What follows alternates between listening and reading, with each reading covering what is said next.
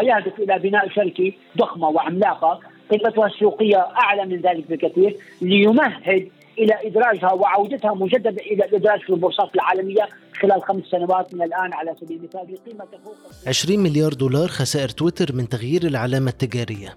إيلون ماسك يسعى لتحويل إكس إلى super app للخدمات المالية والاجتماعية بعد تغيير العلامة التجارية.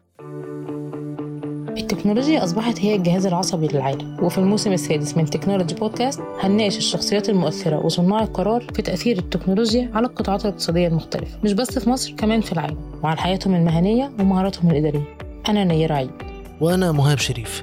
الموسم السادس من Technology Podcast برعاية e-finance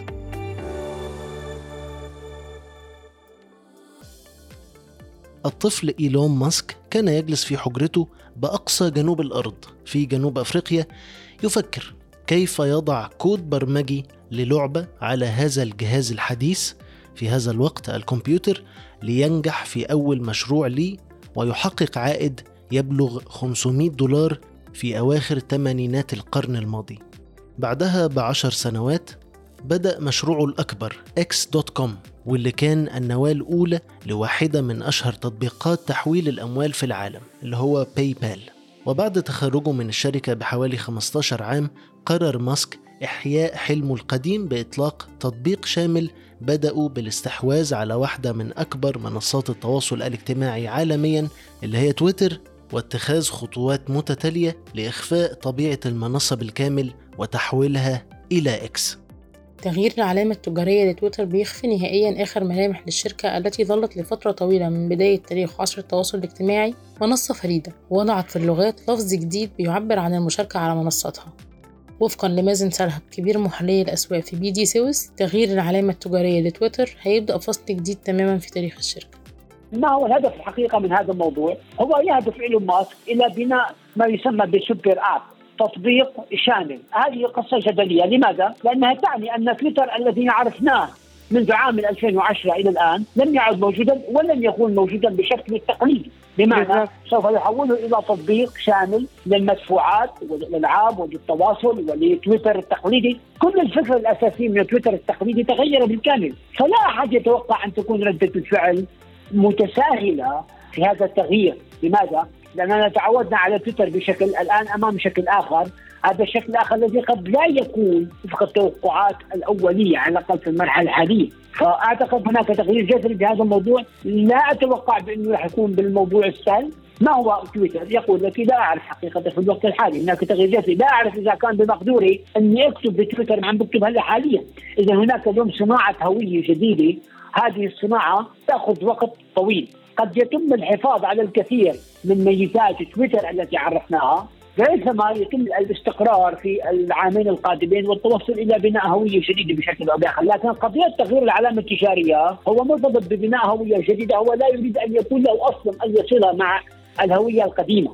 بالتالي هذه ليست المرة الأولى التي تحدث وحدثت في الكثير من الشركات خاصة في عمليات الاستحواذ الكبيرة عندما كنا نرى شركات تأتي لتستحوذ على شركات أصغر أو شركات مماثلة ثم تأخذ معها عامين حتى يصير الاندماج الكامل ثم تصبح لدينا هوية جديدة. ففي حالة تويتر هذا لا ينطبق على هذا الكلام لأن الاستحواذ أتى من قبل شخص واحد اللي هو إيلون ماسك. لا أعرف حقيقة إذا كانت تأثير العلامة التجارية حاليا جيد هو ليس جيدا حاليا.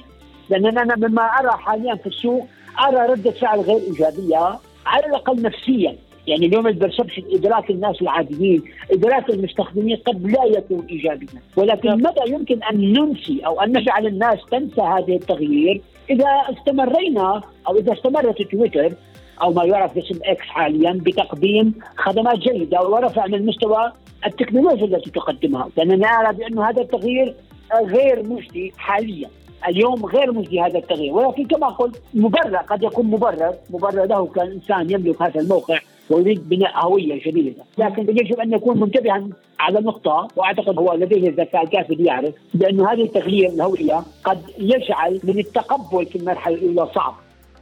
تغيير العلامات التجارية ليس جديد على الشركات التكنولوجية خاصة خلال السنوات الأخيرة اللي شهدت تغيير فيسبوك الأم إلى ميتا وتغيير جوجل إلى ألفابت.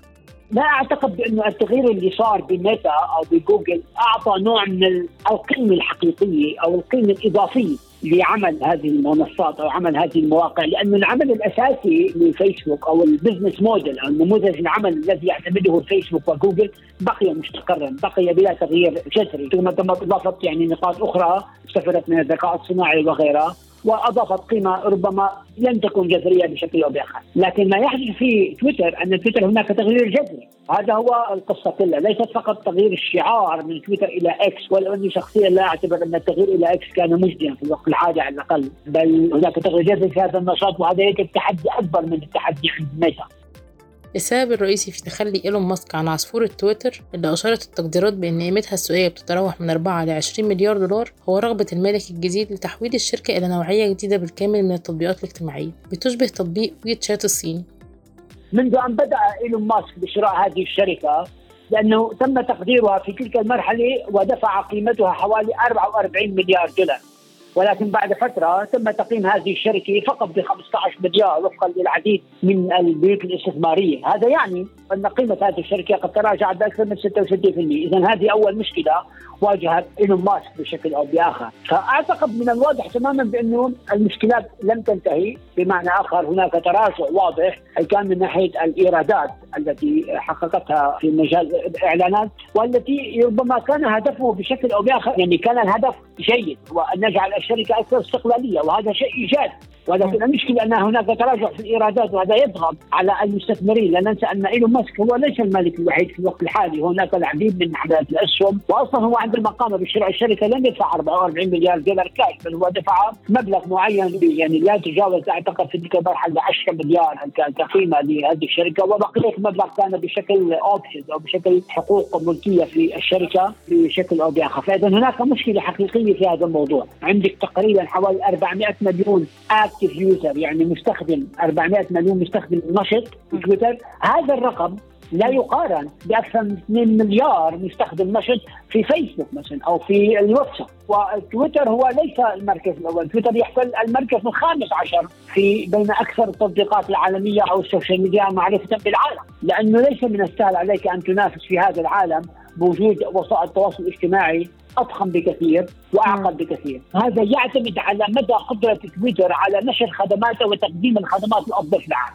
نحن نتكلم عن أكثر من مليار إنسان في الصين، هذا كلام جيد، هذا كلام جيد داخل الصين، ولكن أيضا نتكلم عن قدرة تويتر على أن تجذب أكثر من مليار إنسان آخر على سبيل المثال فيما لو كان بمقدورها أن تقدم خدمات ممتازة.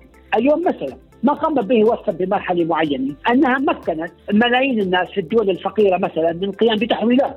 حتى لو أنهم لا يملكون حسابات بنكيه مثلا. وبالتالي استطاعت أن تكسب مئات الملايين في هذه الاقتصاديات الناشئة والاقتصاديات الفقيرة التي الناس تملك فيها فقط موبايل وبامكانها الوصول إلى واتساب واكتسبت قيمة سوقية كبيرة جدا. لماذا واتساب لديها أكثر من 2 مليون مستخدم لأنها استطاعت الوصول إلى هذه الأمكنة البعيدة. فأعتقد أنه اليوم الاعتماد الأساسي على الخدمة السيرفيس إذا استطاعت تويتر تقديم خدمات بالعالم والوصول إلى أكبر شريحة ممكنة ماليا على اختلاف المستويات المالية بغض النظر عن ما يملكون من اموال، أعتقد نعم قد يكون بمقدور الوصول إلى رقم جيد، وبالتالي أن يرفع من الإيرادات لأنه إذا تم التحويل إلى سلك الآن سوف يتم الحصول على ملايين الدولارات من الرسوم ومن الصفقات ومن تنفيذها ومن تحويل الاموال والكثير من الخدمات الأخرى حتى على سبيل الخدمات المشابهه لخدمات الأمازون، مشابهة لخدمات الكثير من التطبيقات العالمية الأخرى، نعم ولكن باعتقادي هذا لن نراه قبل خمس سنوات على الأقل. نموذج العمل الجديد المتوقع تنفيذه من إكس وفقا للخبير الاقتصادي سلهب يحتاج ما بين سنتين إلى خمس سنين لإظهار نتائج مالية مرجوة ويعتبر تغيير كبير في نموذج عمل الشركة من الأساس وربما يكون سبب في رجوعها مرة تانية للتداول في البورصة. هناك الكثير من الوقت الذي يلزمه لتعود الشركة إلى ربحيه وليعود ليقنع المستثمر بجدوى الوصول، فأعتقد رح يكون في عندنا سنتين إلى ثلاث سنوات ليست سهله ابدا. قبل أن يستقر بشكل أو بآخر وقد يضطر إلى تغيير الكثير من المعطيات الحالية حتى بطريقة الكتابة وبطريقة الاستيراد بطريقة تقديم الخدمات. ثلاث سنوات لأننا بحاجة إلى أن نبني هوية الآن. الآن التحدي أن تبني هوية لهذه الشركة. اليوم عنده سنتين. إذا ما استطاع إدراك الموضوع خلال سنتين نعم سوف يخسر. من حصته السوقية وسوف يخسر من عدد المستخدمين وسوف يخسر الأهم هو التقييم تقييم الشركات. لأني أعتقد أن إيلون ماسك ما يحاول القيام به حقيقة هو يريد أن يبني سوبر أب نعم ولكن أعتقد أنه يخطط لجعل هذه الشركة عامة مرة أخرى خلال خمس سنوات بعد أن تكون قد اكتسبت ملايين المستخدمين وأصبحت القيمه السوقية مجدية حيث يقوم بإدراج في البورصة ويكون أمام ربما تعويض جزء مهم من الاستثمار الذي آه، وضعه فيها، هذه أعتقد خطة قد تكون موجودة خلال خمس سنوات، هو يهدف إلى بناء شركة ضخمة وعملاقة قيمتها السوقية أعلى من ذلك بكثير ليمهد إلى إدراجها وعودتها مجددا إلى الادراج في البورصات العالمية خلال خمس سنوات من الآن على سبيل المثال بقيمة تفوق القيمة الحاليه، هذا اولا، أعتقد أنه لن يكتفي بنشاط واحد، يبقي على نشاطات أخرى، بمعنى سوف يحافظ على سبيس إكس، سوف يحافظ على تسلا والتي هي تعتبر جوهرة الثروة عند إيلون ماسك في الوقت الحالي، وسوف يحافظ على الذكاء الصناعي حتى لو أنه كان يقول أنه يريد ذكاء صناعي إيجابي، أعتقد أنه سوف يكون جزء من هذا العالم الجديد إلى حد ما. وبالتالي أعتقد نعم سنرى تويتر مجددا في البورصات العالمية. وقد نرى أيضا ربما يعني إيلون ماسك يملك علاقات ممتازة مع الهند والصين وقد نرى أيضا ربما مزيدا من الانتشار بهذه الدول التي ربما أعتقد أنه يراهن عليها والجميع يراهن على هذه الاقتصاديات بالمرحلة القادمة. كتير من المحللين قدروا خسائر إيلون ماسك الشخصية من صفقة تويتر بأكثر من 60% من القيمة اللي دفعها رجل الأعمال الشهير للاستحواذ على المنصة. بالإضافة إلى فقدان الشركة جزء كبير جدا من إيراداتها من العائدات الإعلانية خلال الفترة اللي فاتت من بداية الاستحواذ. هو ليس فقط تراجع في قيمة الصفقة هو خسارة في القيمة السوقية لإيلون ماسك شخصيا. لأنه عندما دفع وقبل بدفع 44 مليار دولار كانت قيمتها عندما أتت فيدلتي قبل عدة أشهر لتقيم الشركة على 15 مليار هذا يعني خسارة 66 أي يعني خسارة 66 مليار من الجيب الخاص لإيلون ماسك على سبيل المثال. لأنه كما قلت لك دفع 10 مليار ثم الشركة أصلا لديها كانت 13 مليار دولار من الديون. وهناك تراجع في الإيرادات وبالتالي هناك مشكلة حقيقية بانه الستيك أو حصه إيلون ماسك لم تعد تساوي نفس القيمة الأولية التي تكلمنا عنها.